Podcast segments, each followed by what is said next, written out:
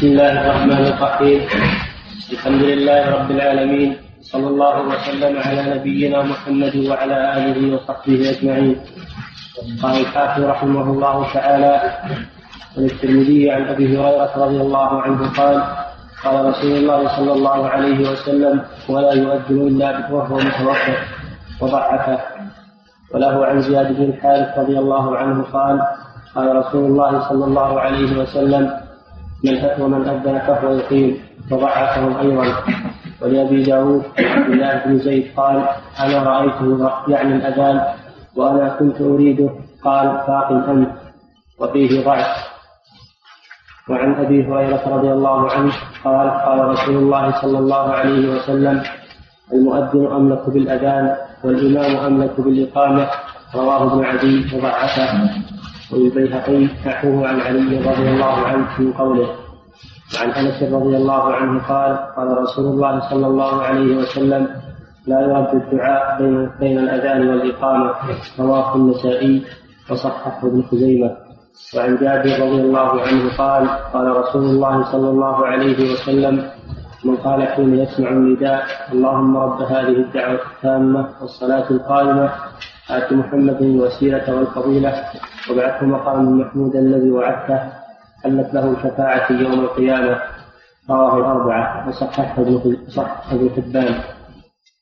باب شروط بسم الله الرحمن الرحيم. الحمد لله والصلاة والسلام على رسول الله وعلى آله وصحبه. بعد. هذه الأحاديث ساقها المصنف رحمه الله في آخر باب الأذان لأن فيها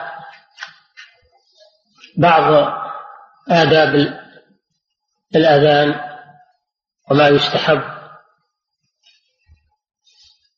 وإن كان فيها ضعف لكن يستانس بها في هذا الموضوع لأن باب الفضائل يتسامح فيه برواية الأحاديث الواردة فيه وإن كان فيها ضعف إذ لا تؤسس عليها أحكام. وهذه طريقة العلماء رحمهم الله في الاستدلال الحديث الضعيف أنهم يتسامحون به يتسامحون فيه في باب الفضائل فضائل الأعمال. خصوصا إذا كان الحديث ليس متناهي الضعف أو له شواهد تقويه. لأنه لا يترتب على ذلك آه، بيان أحكام أو بناء أحكام مستقلة. أما قضية الحلال والحرام والواجب وال وما أشبه ذلك من الأحكام الأساسية هذه لا تثبت ولا يستدل لها إلا بأحاديث صحيحة.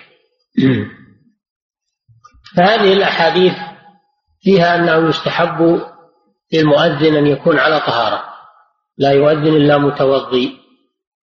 وهذا من باب الاستحباب لأن الأذان عبادة وذكر لله سبحانه وتعالى فكونه يؤديه وهو على طهارة أفضل وأكمل. ولو أذن وهو على غير طهارة فأذانه صحيح. إذ لا يشترط للأذان الطهارة وإنما هذا من باب الاستحباب فقط. وكذلك الإقامة الأولى من أن من أذن أن يقيم هو ولا يؤذن واحد ويقيم آخر. الأولى الأفضل أن يتولاهما شخص واحد. وفي الحديث من أذن فهو يقيم. ولكن يجوز أن يؤذن شخص وأن يقيم شخص آخر. يجوز ويجزي هذا ولكن الأفضل أن يتولاهما شخص واحد. هذا من آداب أيضا الأذان والإقامة. وقول عبد الله بن زيد رضي الله عنه أنا رأيته وأنا أريده؟ هذا سبق أن عبد الله بن زيد رأى في المنام الأذان وأتى النبي صلى الله عليه وسلم أخبره به. فقال النبي صلى الله عليه وسلم قال إنها رؤيا حق. وشرع الأذان من حين من حين ذاك كما سبق. ولكن الرسول صلى الله عليه وسلم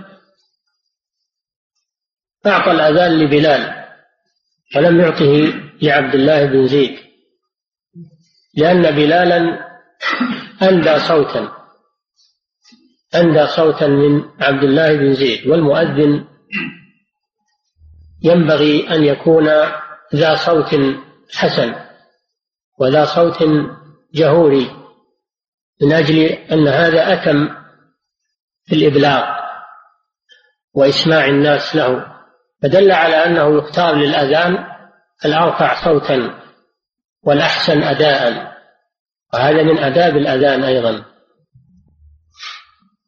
فكون النبي صلى الله عليه وسلم عدل عن عبد الله بن زيد وهو الذي رأى الأذان إلى بلال من أجل مزية نداوة الصوت هذا يدل على أنه يختار للأذان الأحسن صوتا. ولو أذن من ليس بندي الصوت أجزاء ذلك. ولكن الأفضل والأكمل أن يكون ذا صوت ندي وصوت جهوري. هذا من آداب الأذان أيضا. ثم ذكر المؤلف رحمه الله الأحاديث التي وردت في الدعاء في الدعاء بعد الأذان. وهي أحاديث مطلقة وأحاديث مقيدة. الحديث المطلقة قوله صلى الله عليه وسلم لا يرد الدعاء بين الأذان والإقامة. هذا مطلق. بأي نوع من أنواع الدعاء يدعو الإنسان لأن هذه هذه الساعة التي بين الأذان والإقامة ساعة إجابة. ومظنة إجابة. فيدعو المسلم بما يريد من أنواع الأدعية الخاصة به والعامة له وللمسلمين. لأن هذا الوقت وقت إجابة بقوله لا يرد لا يرد الدعاء. معناه أنه يستجاب في هذه الساعة. فينبغي للمسلم أن يجتهد في الدعاء فيما بين الأذان والإقامة وأنه يدعو بما تيسر له له خاصة وللمسلمين عامة إلا أن هذا مقيد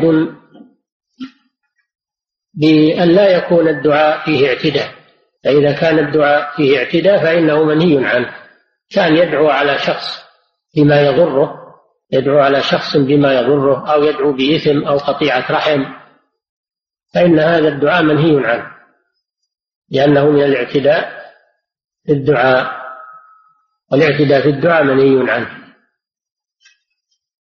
قال سبحانه وتعالى ادعوا ربكم تضرعا وخفية إنه لا يحب المعتدين. لا يجوز أن تدعو على مسلم لم يظلمك ولم يتعدى عليك أن تدعو عليه بسبب أنك تبغضه أو أنك هذا لا يجوز لأن هذا من الاعتداء. كذلك الدعاء بقطيعة رحم أو بإثم كان يدعو الإنسان أن ييسر له الله معصية. والإثم أن ييسر له شرب الخمر أو أن ييسر له الزنا أو ما أشبه ذلك. هذا لا يجوز.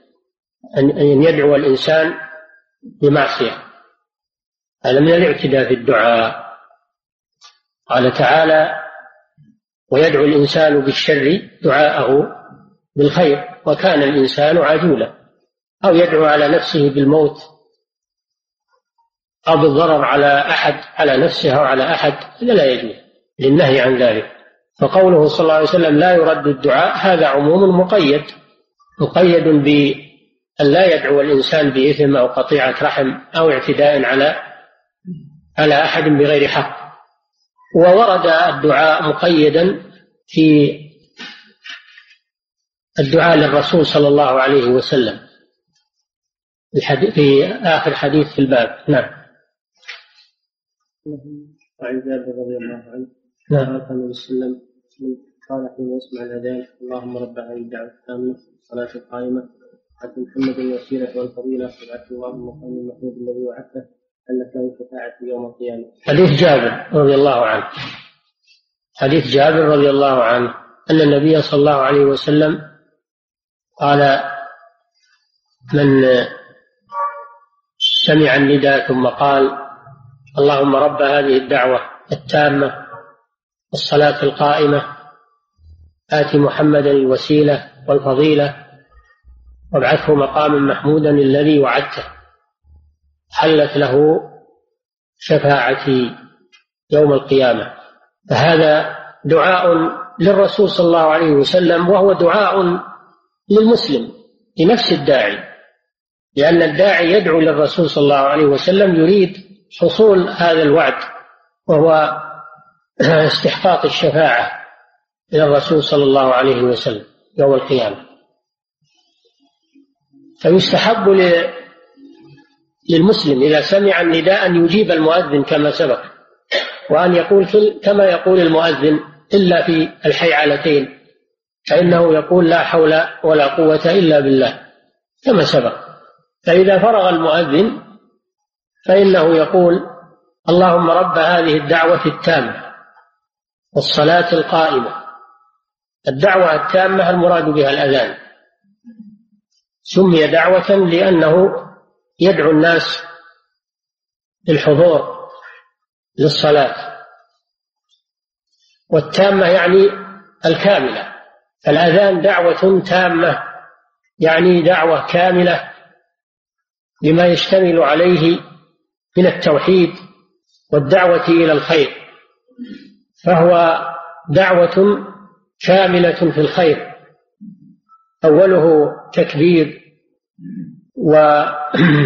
والشهادتان اللتان هما الركن الأول من أركان الإسلام ثم الدعوة إلى الصلاة ثم ختامه بالتكبير والتهليل فهو ذكر عظيم يشتمل على التوحيد ويشتمل على تعظيم الله سبحانه وتعالى ويشتمل على الدعوة إلى الخير إلى الصلاة والفلاح. فهو دعوة تامة شاملة في الخير. فهذا ثناء على الأذان ومدح للأذان. والصلاة القائمة الصلاة القائمة. قيل معناها التي ستقام. الصلاة القائمة هي التي ستقام. وقيل المراد بالصلاة القائمة يعني الصلاة المستمرة. التي لا تنسخ ولا تبدل ولا تغير وهي الصلوات الخمس المفروضة على الأمة إلى أن تقوم الساعة. فمعنى قائمة يعني مستمرة ودائمة لا تنسخ ولا تبدل. وهذا توسل إلى الله سبحانه وتعالى بهاتين العبادتين عبادة الأذان وعبادة الصلاة. توسل إليه بما يأتي. آت محمدا الوسيلة. لما توسل إلى الله بهاتين العبادتين طلب منه للرسول صلى الله عليه وسلم الوسيلة والفضيلة. الوسيلة في الأصل يعني في اللغة ما يتوسل به إلى الشيء ويتوصل به إلى الشيء. السبب الموصل إلى الشيء يسمى وسيلة والوسيلة التي يتوصل بها إلى الله سبحانه وتعالى هي عبادته. وابتغوا إليه الوسيلة. اتقوا الله وابتغوا إليه الوسيلة يعني بعبادته. فالوسيلة التي توصل إلى الله هي عبادته سبحانه وتعالى لأنها هي السبب التي تجلب رضا الله سبحانه وتعالى. قال تعالى أولئك الذين يدعون يبتغون إلى ربهم الوسيلة يعني القرب منه سبحانه وتعالى. والتقرب إليه بالعبادة وليست الوسيلة ما يدعيه المخرفون من أنك تجعل بينك وبين الله واسطة تدعوه به من الخلق تجعل بينك وبين الله واسطة من الخلق تدعو الله به هذه وسيلة باطلة منهي عنها وهي إما شرك وإما وسيلة إلى الشرك كأن يقول أسألك بمحمد أو بحق محمد أو بجاه محمد أو ما أشبه ذلك. هذا لا يشرع لنا. وإنما الوسيلة أو يتوسل إلى الله بالأولياء والصالحين والموتى يجعلهم وسائل. كما قال المشركون من قبل ما نعبدهم إلا ليقربونا إلى الله زلفى. ويعبدون من دون الله ما لا يضرهم ولا ينفعهم ويقولون هؤلاء شفعاؤنا. عند الله. فهذه وسيلة باطلة. إنما الوسيلة الصحيحة والوسيلة الحق هي عبادة الله سبحانه وتعالى. هذا معنى الوسيلة عموما. أما الوسيلة المراد بها هنا فقد بينها النبي صلى الله عليه وسلم وهي منزل الرسول صلى الله عليه وسلم في الجنة وهو أعلى المنازل في الجنة وأقربها إلى عرش الرحمن. منزلة في الجنة يقول صلى الله عليه وسلم منزلة في الجنة لا تكون إلا لعبد صالح وأرجو الله أن أكون هو. فالوسيلة المراد بها هنا منزلة في الجنة. فأنت تسأل الله أن تكون هذه المنزلة للنبي صلى الله عليه وسلم. آت محمدا الوسيلة. والفضيلة أيضا المنزلة على المرتفعة على الخلق. يعني فضله على خلقك. فضل محمدا صلى الله عليه وسلم على خلقك. أعطه المنزلة في الجنة وفضله أيضا على غيره من الخلق. فهو دعاء للنبي صلى الله عليه وسلم. وابعثه مقاما محمودا الذي وعدته. هذه دعوة ثالثة. دعوة ثالثة. وابعثه يعني يوم القيامة. ابعثه يعني يوم القيامة. حين يبعث الناس من قبورهم مقاما محمودا. مقاما مفعول ثاني. والمفعول الأول هو ضمير الغائب. ابعثه. ابعثه أي النبي صلى الله عليه وسلم. هذا مفعول الأول. مقاما هذا مفعول ثاني. مقاما محمودا. الذي وعدته. يشير إلى قوله تعالى ومن الليل فتهجد به نافلة لك عسى أن يبعثك ربك مقاما محمودا وعسى من الله واجبة عسى من الله واجبة. فهذا وعد للرسول صلى الله عليه وسلم لأن الله سيبعثه مقاما محمودا. وهذا المقام المحمود جاء تفسيره بأنه الشفاعة العظمى الشفاعة العظمى التي يحمده عليها الأولون والآخرون. وذلك بأن الخلائق يوم القيامة إذا طال عليهم المحشر وشق عليهم الوقوف يأتون إلى آدم عليه السلام ويطلبون منه الشفاعة إلى الله بأن يفصل بينهم ويريحهم من الموقف فيعتذر ثم يأتون إلى نوح عليه السلام فيعتذر يأتون إلى إبراهيم فيعتذر يأتون إلى موسى فيعتذر يأتون إلى عيسى عليه السلام فيعتذر ثم يأتون إلى محمد صلى الله عليه وسلم ويطلبون منه أن يشفع لهم إلى ربهم في فصل القضاء بينهم ليريحهم من الموقف. فيقول صلى الله عليه وسلم أنا لها أنا لها. ثم يأتي ويخر ساجدا تحت العرش ويحمد ربه ويدعوه ولا يزال يدعو حتى يقال له يا محمد ارفع رأسك وقل يسمع واشفع تشفع. وذلك لأنه لا يشفع أحد عند الله إلا بإذنه.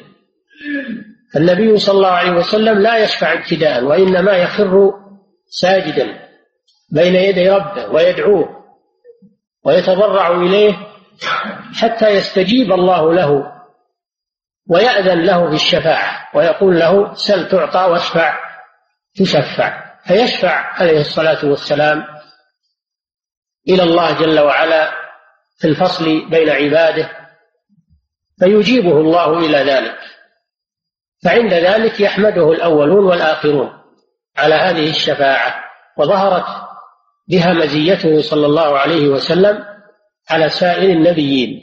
هذا هو المقام المحمود الذي وعده الله سبحانه وتعالى. بعثه المقام المحمود الذي مقام محمودا الذي وعدته ثم بين صلى الله عليه وسلم أن من دعا بهذا الدعاء بعد كل أذان حلت له شفاعة النبي صلى الله عليه وسلم. النبي صلى الله عليه وسلم له شفاعات خاصة وله شفاعات يشارك فيها غيره من الأنبياء والأولياء والصالحين والأفراط. فإن الشفعاء يوم القيامة كثيرون ولكن هناك شفاعات خاصة بالنبي صلى الله عليه وسلم لا يشاركه فيها أحد. أعظمها الشفاعة العظمى وهي المقام المحمود. شفاعته صلى الله عليه وسلم في أهل الجنة لأن يدخلوا الجنة. شفاعته صلى الله عليه وسلم في أهل الجنة أيضا برفع منازلهم برفع منازلهم. وهناك شفاعات في إخراج العصاة من النار أو الشفاعة لهم بعدم دخولها وهذه عامة. يشفع الرسول صلى الله عليه وسلم ويشفع الأنبياء ويشفع الصالحون ولكن بشرطين كما سبق. الشرط الأول أن تكون بإذن الله جل وعلا والشرط الثاني أن يكون المشفوع فيه من أهل التوحيد. فهذا الحديث حديث عظيم. فيه فضل النبي صلى الله عليه وسلم وفيه آه، ثبوت الشفاعة. فيه ثبوت الشفاعة. الشفاعة حق وثابتة. الكتاب والسنة وإجماع المسلمين ولكن الشفاعة لا تكون إلا بشرطين كما سبق. إذن الله جل وعلا للشافع أن يشفع ورضاه عن المشفوع فيه بأن يكون من أهل التوحيد. وهناك أدعية أيضا غير هذا منها رضيت بالله ربا والإسلام دينا ومحمد نبيا ورسولا.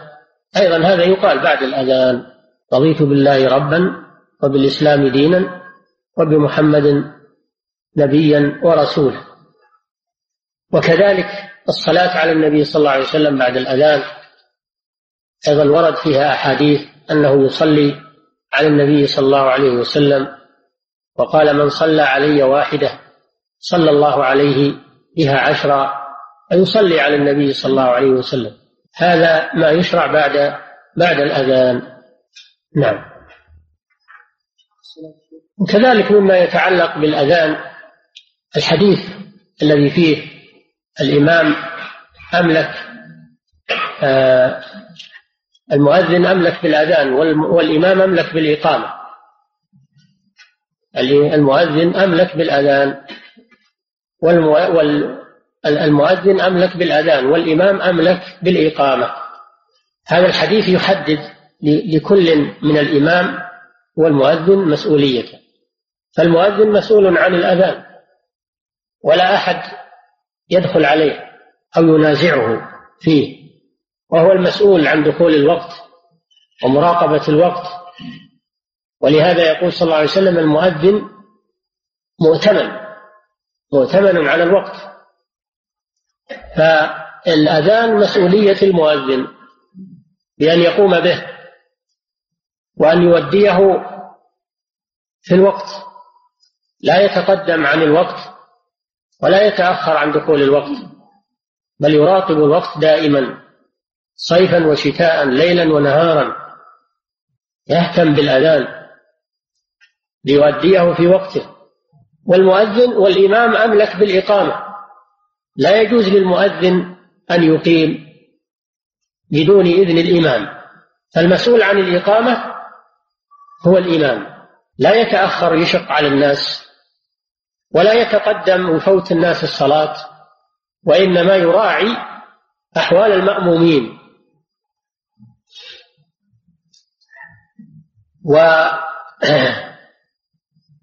ويلاحظ الإقامة بأن تكون في وقت مناسب.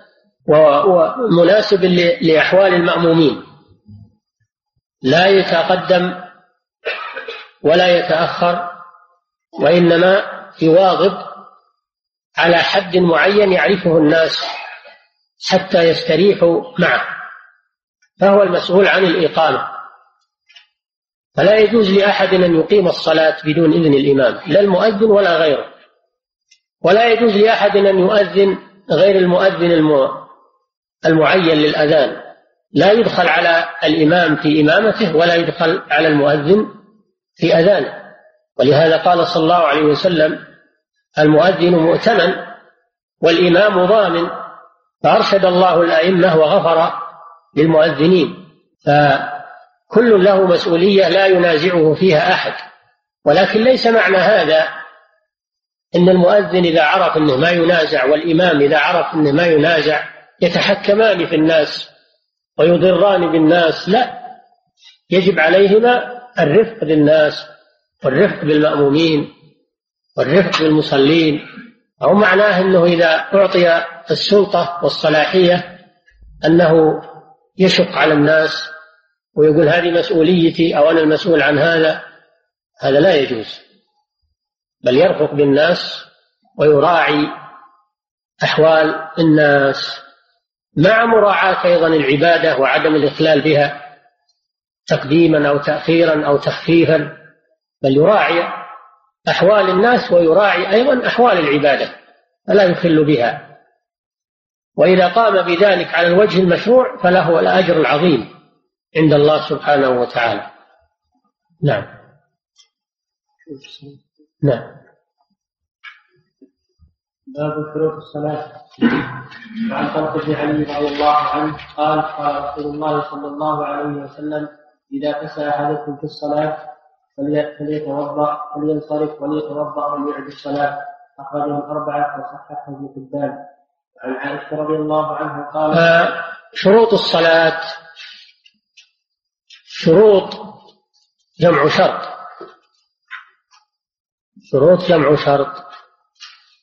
والشرط في اللغة العلامة.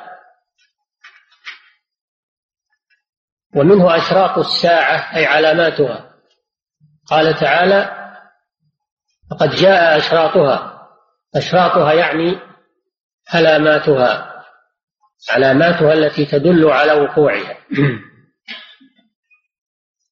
ومنه الشرطي الشرطي وهو الجندي سمي شرطيا لأن عليه علامة الجندية علامة الجندية. فالشرط سموا شرطا لأن عليهم العلامات التي تدل على اختصاصهم بهذا العمل.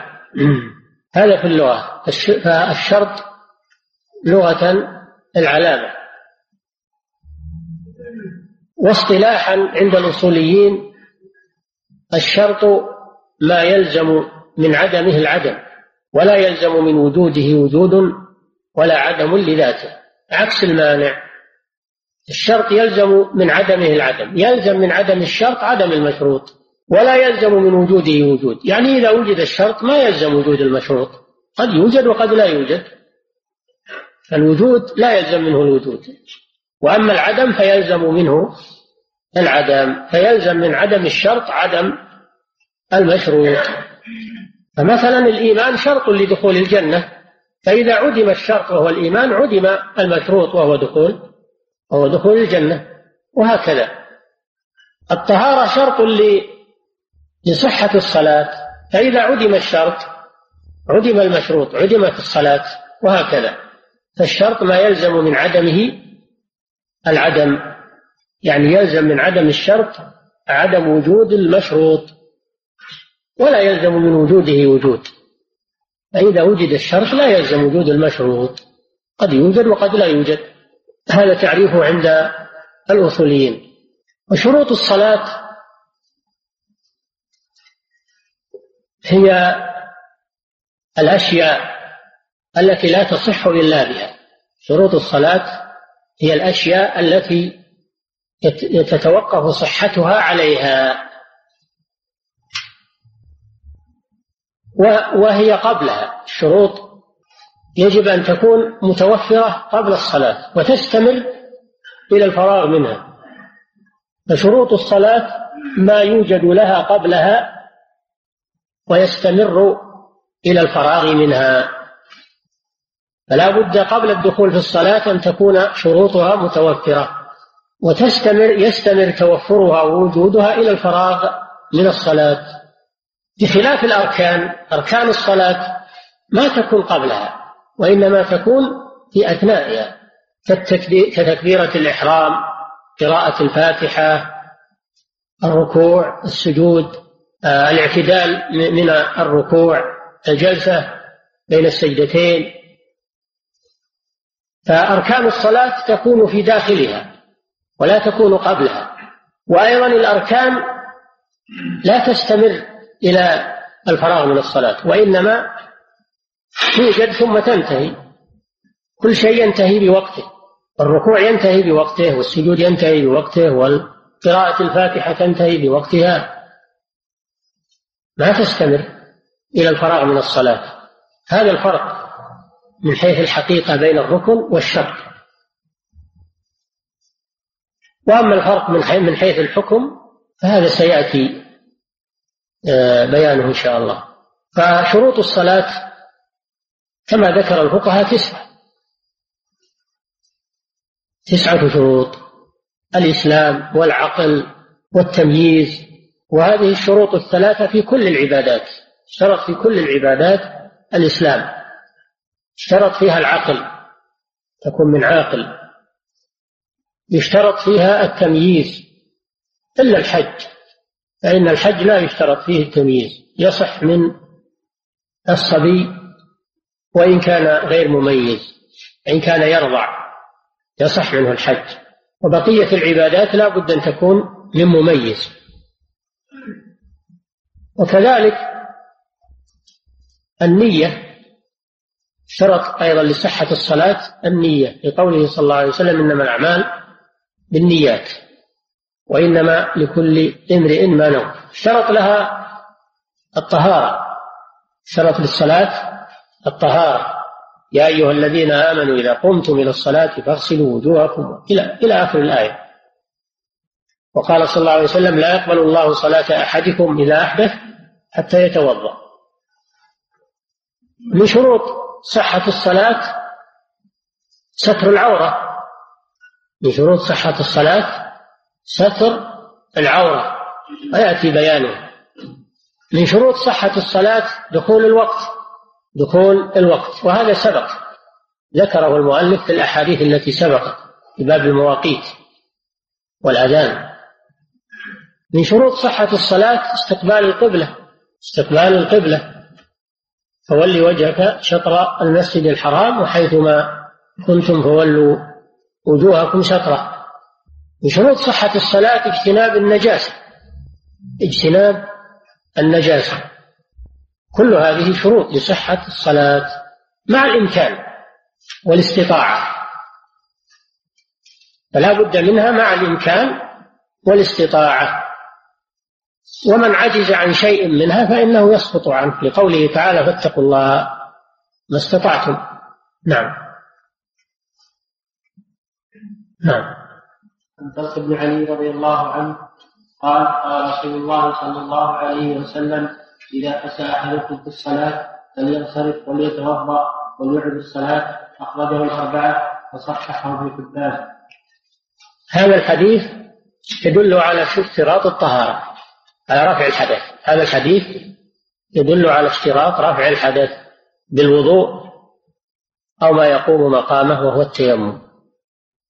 وهو عن طلق عن علي بن طلق رضي الله عنه.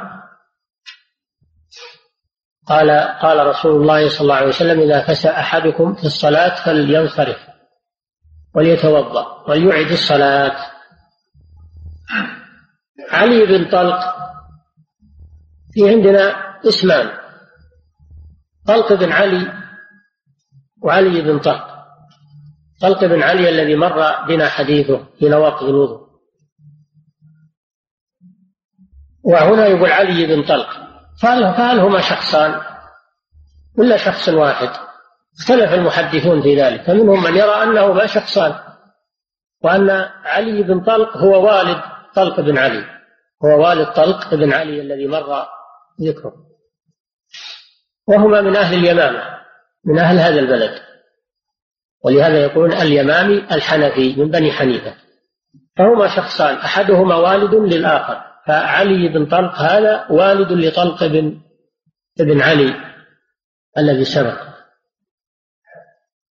وقيل انه إنه شخص واحد. اسمان لشخص واحد. الله أعلم. على كل حال الحديث يقول فيه الرسول صلى الله عليه وسلم إذا فسى أحد. ومعناه خروج الريح من الدبر. خروج الريح من الدبر. فلينصرف. فدل على أن خروج الريح من الدبر ينقض الوضوء. وهذا إجماع من أهل العلم. إجماع من أهل العلم أن خروج الريح من الدبر ينقض الوضوء. وأنه يجب على المسلم أن يتوضأ.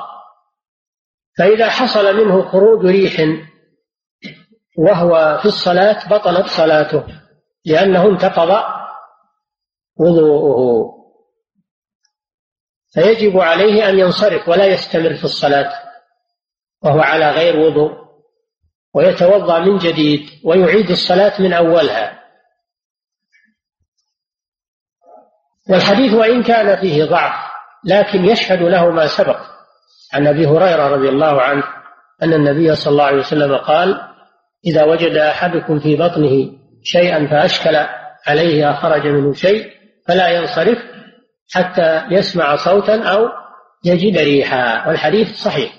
فهو يشهد لهذا الحديث أيضا في أن خروج الريح ناقض للوضوء وهو إجماع من أهل العلم. فدل هذا الحديث على مسائل.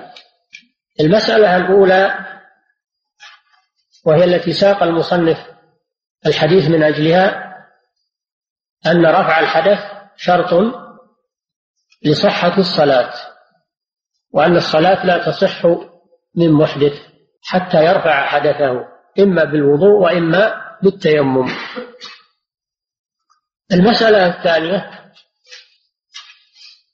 فيه أن خروج الريح ناقض للوضوء وهذا محل إجماع من أهل العلم.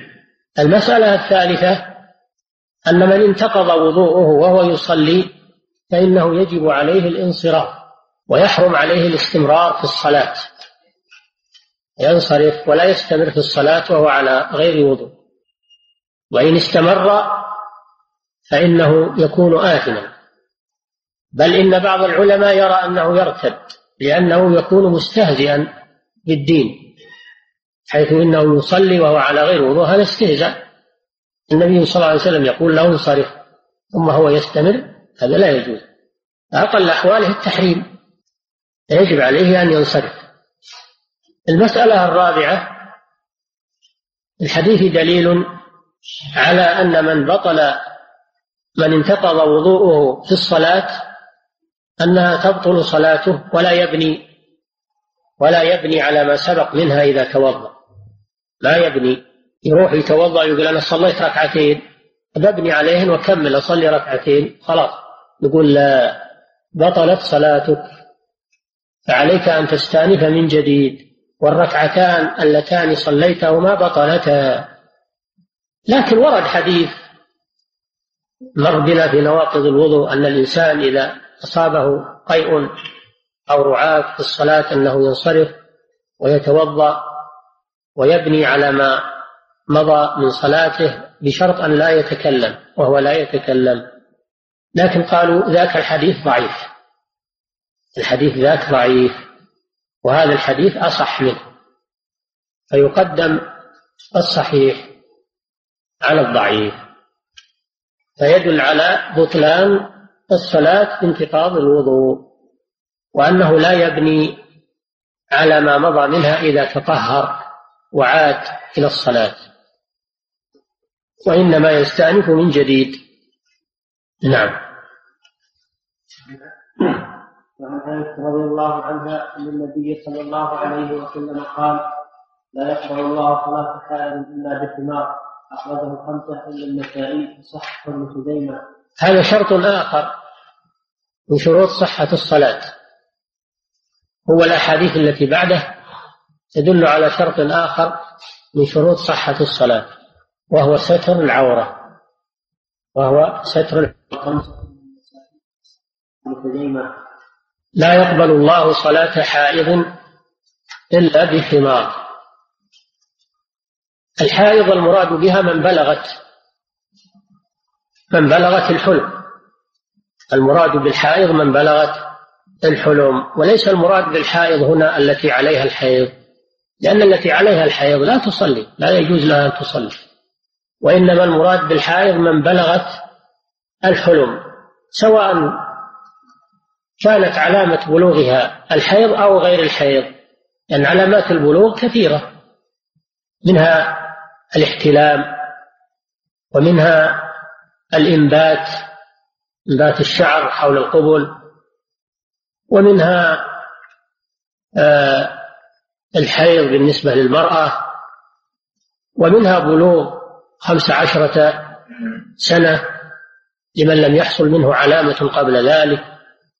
فالمراد بالحائض هنا من بلغت من بلغت الحلم سواء بالحيض أو بغيره. بغير خمار الخمار المراد به غطاء الرأس.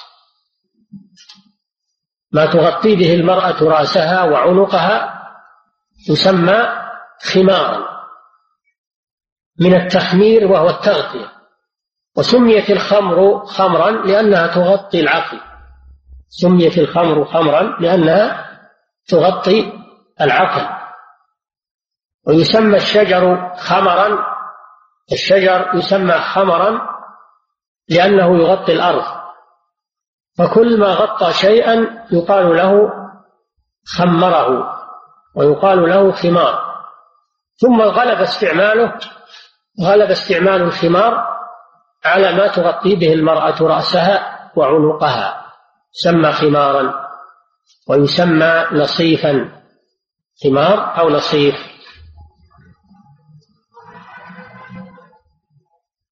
لا يقبل الله صلاة حائض يعني لا تصح صلاتها. لا يقبل الله يعني لا تصح صلاتها. إلا بخمار أي تغطي رأسها وعنقها. قال تعالى وليضربن بخمرهن على جيوبهن والخمر جمع خمار. وهو ما على رؤوسهن من الأغطية فدل هذا الحديث على وجوب ستر المرأة لرأسها في الصلاة.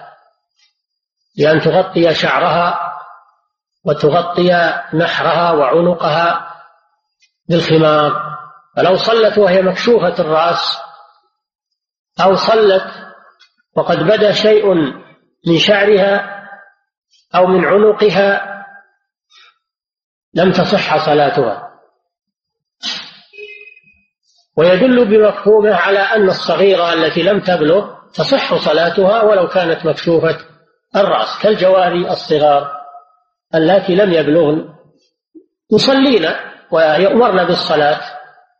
وتصح منهن الصلاة وتكون نافلة.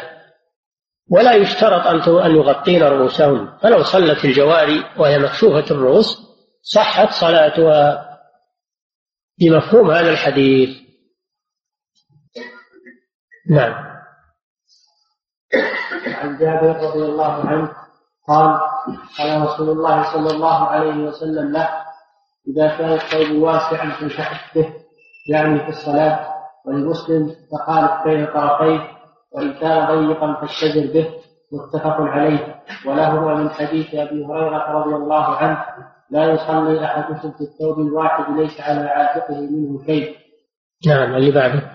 وعن أم سلمة رضي الله عنها أنها سألت النبي صلى الله عليه وسلم أتصلي المرأة في درع وقمار بغير إزار؟ قال إذا كان الدرع سابغا يغطي ظهور قدميها. أخرجه أبو داود وصحح الأئمة وقفه هذا متعلق بالحديث الأول أنه في موضوع لباس المرأة في الصلاة. أما حديث آه، في الثوب إذا صلى أحدكم في الثوب فإن كان واسعا فليلتحف به إلى آخره فهذا في حق الرجال. فنتكلم على حديث الذي يتعلق بحق المرأة. سبق حديث الخمار وهو قوله صلى الله عليه وسلم لا يقبل الله صلاة حائض إلا بخمار. حديث أسمع رضي الله عنها أن النبي صلى الله عليه وسلم سئل تصلي المرأة في الدرع في الخمار والدرع وليس عليها إزار؟ فقال النبي صلى الله عليه وسلم إذا كان الدرع سابغا يغطي ظهور قدميها. فالحديثان يدلان على على بيان لباس المرأة في الصلاة وهو أنه يجب على المرأة في الصلاة أن تستر جميع جسمها أن تستر جميع جسمها. أعلاه تستره بالخمار وأسفله تستره بالدرع والدرع المراد به الثوب. ثوب المرأة يسمى درعا. الثوب يسمى درعا ويسمى الدرع من الحديد الذي يستعمل في الحرب درعا لكن المراد هنا ثوب المرأة. فيشترط للمرأة أن تستر جميع بدنها ما عدا الوجه فالمرأة لها عورة بالنسبة للصلاة ولها عورة بالنسبة للنظر نظر الرجال إليها. أما عورتها في الصلاة فكلها عورة ما عدا وجهها.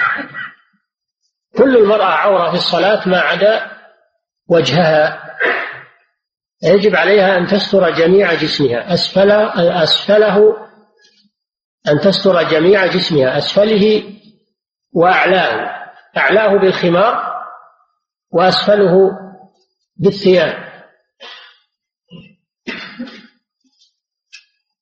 سواء كان مع الثوب إزارا أو ليس معه إزار.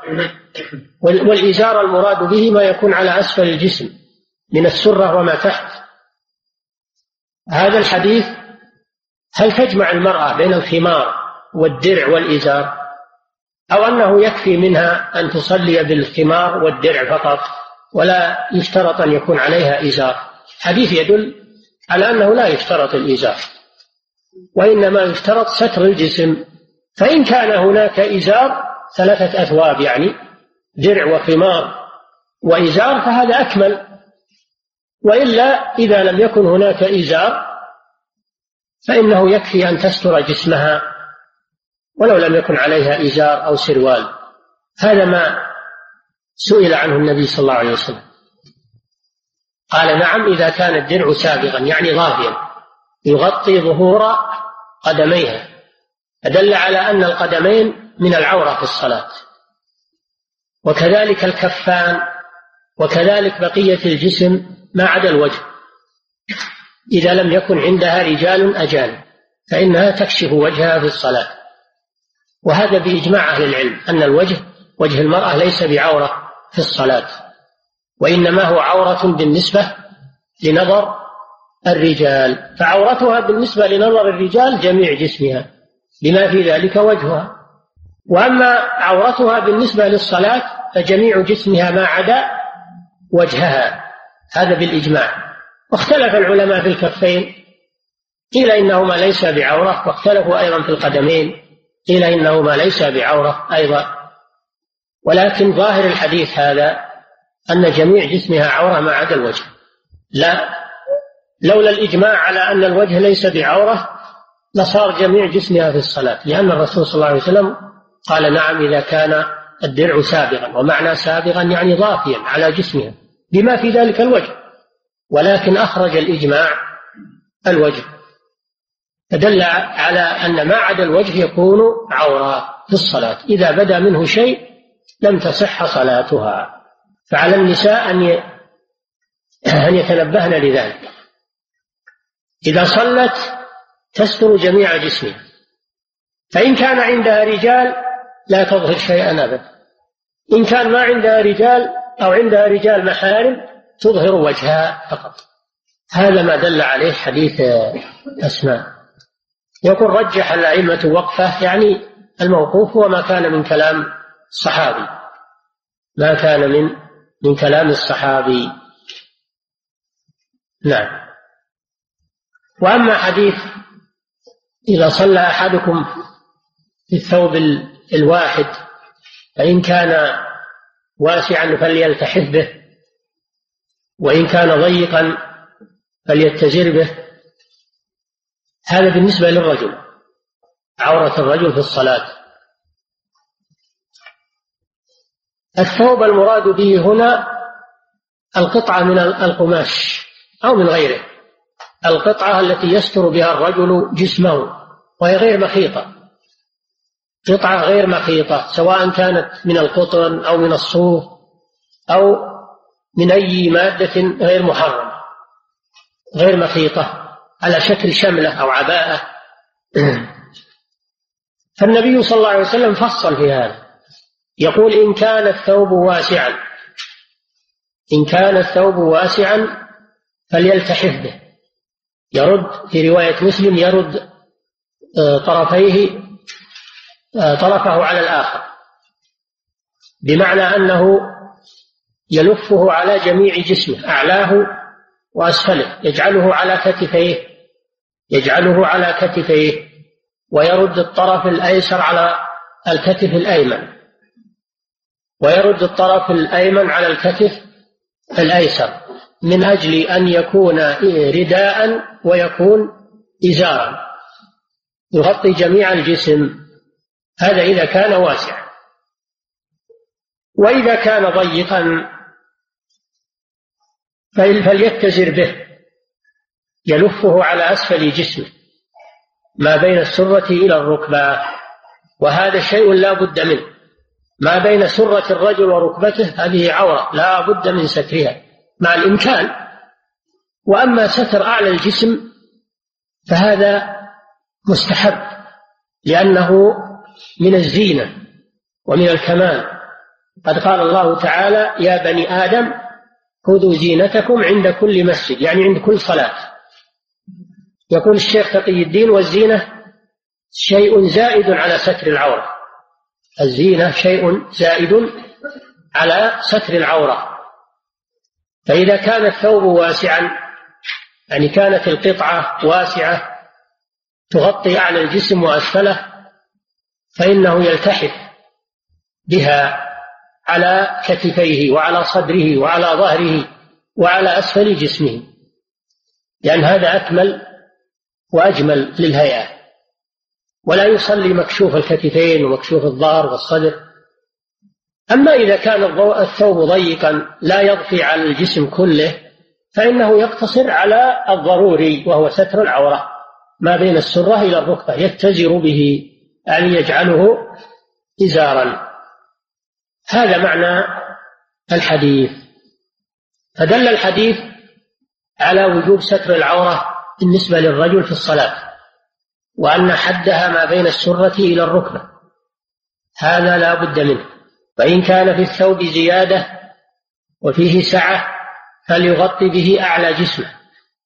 أيضا لأن هذا من الكمال ومن الزينة.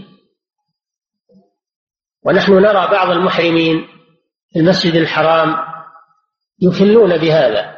يصير معه رداء ويطرحه ويصلي وهو مكشوف الكتفين ومكشوف الصدر و... هذا نقص. الله وسع عليه وأعطاه إزارا ورداء. فلماذا يقتصر على الإزار فقط؟ النبي صلى الله عليه وسلم يقول إن كان الثوب واسعا فالتحف به وهذا لم يلتحف وإنما اقتصر على الإزار. فهذا نقص. بل إن الإمام أحمد رحمه الله يقول لا تصح صلاته وهو مكشوف الكتفين. لا بد أن يغطي ولو أحد ولو ولو أحد الكتفين. للحديث الذي سيأتي. لا يصلي أحدكم بالثوب الواحد ليس على عاتقه منه شيء. على كل حال مهما أمكن الإنسان أنه يستر أعلى الجسم يستر الكتفين والظهر والصدر بالرداء أو بفضل الثوب فهذا أكمل له وأحسن. أما إذا لم يجد إلا ما يستر أسفل الجسم فهذا يكفي هذا الحد الأدنى. هذا هو الحد الأدنى. فدل هذا الحديث على وجوب ستر العورة بالنسبة للرجل وأنه شرط من شروط صحة الصلاة. ثانيا دل الحديث على استحباب ستر أعلى الجسم إذا أمكن. إذا كان مع الإنسان سعة من اللباس فإنه أيضا يستر أعلى جسمه ببقية الثوب. ثالثا دل الحديث على أنه يجب على المسلم أن يتقي الله بحسب استطاعته. لقوله وإن كان ضيقا فاتزر به. هذا أقصى ما يستطيع أن يعني يجعله إزارا. نعم. عن أم سلمة؟ وعن عامر بن ربيعة رضي الله عنه قال ولهما من حديث أبي هريرة رضي الله عنه لا يصلي أحدكم في الثوب الواحد ليس على عاتقه منه شيء. هذا مؤكد لما سبق إن كان الثوب واسعا فليلتحف أنه إذا أمكن أن الإنسان يستر أعلى جسمه فليستره. والعاتق معناه ما بين الكتف والرقبة هذا العاتق. ما بين الكتف والرقبة. هذا العاتق. إمكان والسعة يستر أعلى جسمه يستر عاتقيه ويستر صدره ويستر ظهره لأن هذا أكمل وأجمل في الهيئة. وعند الإمام أحمد أن هذا واجب في إحدى الروايتين. وأنه إذا صلى وهو مكشوف الكتفين مع القدرة على سترهما أو ستر أحدهما لا تصح صلاته. لهذا الحديث ليس على عاتقه منه شيء. وفي الرواية الأخرى عنه كقول الجمهور أن هذا من باب الاستحباب وليس هو من باب الوجوب. والله تعالى أعلم وصلى الله وسلم على نبينا محمد. نعم.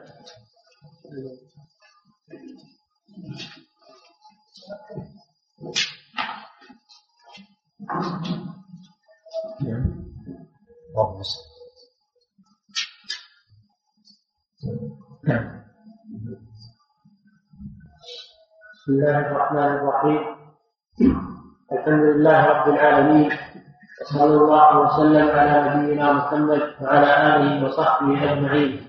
فضيلة الشيخ ما حكم المؤذن ثم يخرج من المسجد ويحضر في وقت الإقامة وتكرر منه ذلك كثيرا دون سبب؟ إذا كان سيحضر للصلاة فالأمر سهل.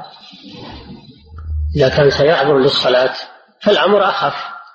ولكن يفوت عليه يفوت عليه أجر الانتظار في المسجد والجلوس في المسجد لانتظار الصلاة. وهذا فيه فضل عظيم وأنه في صلاة. ما دام ينتظر الصلاة والملائكة تستغفر له. أما إذا كان يخرج ولا يرجع فهذا هو الذي جاء النهي عنه. قد رأى أبو هريرة رضي الله تعالى عنه رجلا خرج من المسجد بعدما أذن فقال النبي فقال أبو هريرة رضي الله عنه أما هذا فقد عصى أبا القاسم صلى الله عليه وسلم. فإذا كان يخرج على نية أنه لا يرجع فهذا لا يجوز إلا إذا كان له عذر. إمام مسجد مثلا يروح يصلي جماعته ولا مؤذن مسجد يروح يؤذن في مسجده أو رابط موعد مع شخص ولا يقدر يخلف الموعد ويغر الشخص يروح يصلي في المسجد الذي وعده فيه. إذا كان له عذر فلا بأس إذا كان له عذر في الخروج والصلاة في مسجد آخر فلا بأس. أما إذا لم يكن له عذر إن هذا لا يجوز له. نعم. الذي يخرج هو مؤذن مسجد بيرجع. المهم إذا كان يبي يرجع فالأمر أخف لكن يفوته فضيلة الانتظار انتظار الصلاة في المسجد. نحن قلنا إن الخارج من المسجد بعد الأذان له ثلاث حالات الحالة الأولى أن يخرج بنية الرجوع. فهذا يفوت أجر الانتظار. يفوت أجر الانتظار الصلاة والبقاء في المسجد. يكون عليه نقص. الحالة الثانية أن يخرج من المسجد بعد الأذان ولا يرجع إليه لكن له عذر. كان يكون إماما في مسجد آخر أو مؤذنا فيه أو له موعد مع شخص ولا يقدر يخلف الموعد ويغر بالشخص يروح يصلي مسجد آخر من أجل الموعد. هذا عذر شرعي لا بأس لأنه لم يخرج رغبة عن الخير وإنما خرج لعذر. الحالة الثالثة أن يخرج وهو لا ينوي الرجوع وليس له عذر. فهذا محل الوعيد هذا محل الوعيد نعم. فضيلة الشيخ لباس المرأة في الصلاة الآن هو شرط في الصلاة يحل محل الدرع والخمار لأنه متصل. أيضا ما دليل أن الوجه يجب إظهاره في الصلاة في حديث في حديثي أم سلمة وعائشة. ما قلنا يجب أصلحك الله. نقول يجوز. أجمع العلماء على أنه يجوز للمرأة كشف وجهها في الصلاة. أما أنه يجب لا ما يجب. لكن ليس من العورة في الصلاة فتكشفه ولا يخل بالصلاة. لو غطته ما في مانع. نعم. والدليل الإجماع. الدليل الإجماع. قال ابن عبد البر أجمع أهل العلم على ذلك. نعم. وكذلك ذكر الإجماع الموفق في المغني والشارح في الشرح الكبير. نعم. فضيلة الشيخ لباس المرأة في الصلاة الآن هو في الصلاة يحل محل الدرع والخمار لأنه متصل. يطلب من المرأة أن تستر جميع جسمها بالشرشف بالجلال بالعباءة بالثوب. المهم أنها تستر جميع جسمها ما عدا الوجه. هذا المطلوب منها. نعم. أما نوع اللي تلبس هذا ما لنا فيه دخل. ما دام أنه من لباس النساء ما دام أنه من لباس النساء فلا مانع. نعم. ها؟ تستر قدمها نعم. بطن القدم وظاهر القدم. لكن بطن القدم ما يظهر إلا في السجود تغطيه بلباسها. نعم. فضيلة الشيخ هل القبول في حديث عائشة رضي الله عنها في ستر العورة مراد به نفي الثواب أم نفي الصحة؟ لا نفي الصحة. لكن نفي الثواب هذا ذكره الشارح عن بعض العلماء تفسير ورد عليه قال إنه غير صحيح لأن الأصل نفي الصحة. الأصل نفي الصحة. قال ونفي الثواب يدل على نفي الصحة أيضا يلزم منه نفي الصحة. نعم. قضية الشيخ هل خروج اليدين أو الكفين بالاصح جائز للمراه إذا أرادت أن تخرج من البيت هل يجب عليها لبس القفازين إذا أرادت أن تخرج من البيت قلنا إن عورتها بالنسبة للنظر جميع جسمها لا يظهر منها شيء. عورتها بالنسبة للنظر نظر الرجال إليها جميع جسمها فلا يظهر منها شيء. لأنه إذا ظهر منها شيء صار محل فتنة. نعم. فضيلة الشيخ ما حكم زيادة؟ فإذا سترتهما بالقفازين حصل المقصود. تسترهما بالثوب أو بالعباءة أو بالقفازين مهم لا تسترهم نعم. ما حكم زيادة؟ إنك لا تحدث الميعاد في الدعاء بعد الأذان وهل إجابة المقيم مشروعة؟ زيادة إنك لا تخلف الميعاد وردت وردت في بعض الروايات فإذا زادها فلا بأس. وقد جاءت في القرآن في دعاء المؤمنين إنك لا تخلف الميعاد فلا بأس إذا جاء بها. أما أن يقول مثل ما يقول المقيم فنعم لأن الرسول صلى الله عليه وسلم يقول إذا سمعتم المؤذن فقولوا مثل ما يقول. وهذا يشمل الإقامة لأن الإقامة أذان تسمى أذانا. نعم. فضيلة الشيخ هل معنى الثوب أنه قطعة؟ غير مخيطة يدل على أن إطلاق كلمة ثياب على ثياب الآلية غير صحيح؟ وما هو الاسم الصحيح للثياب المخيطة؟ الثوب أشمل، الثوب أشمل يشمل المخيط وغير المخيط. أما القميص فلا يطلق إلا على المخيط. وكذلك الدرع لا يطلق إلا على المخيط. فإذا قيل درع أو قيل ثوب فإنه آه، أو قيل قميص. إذا قيل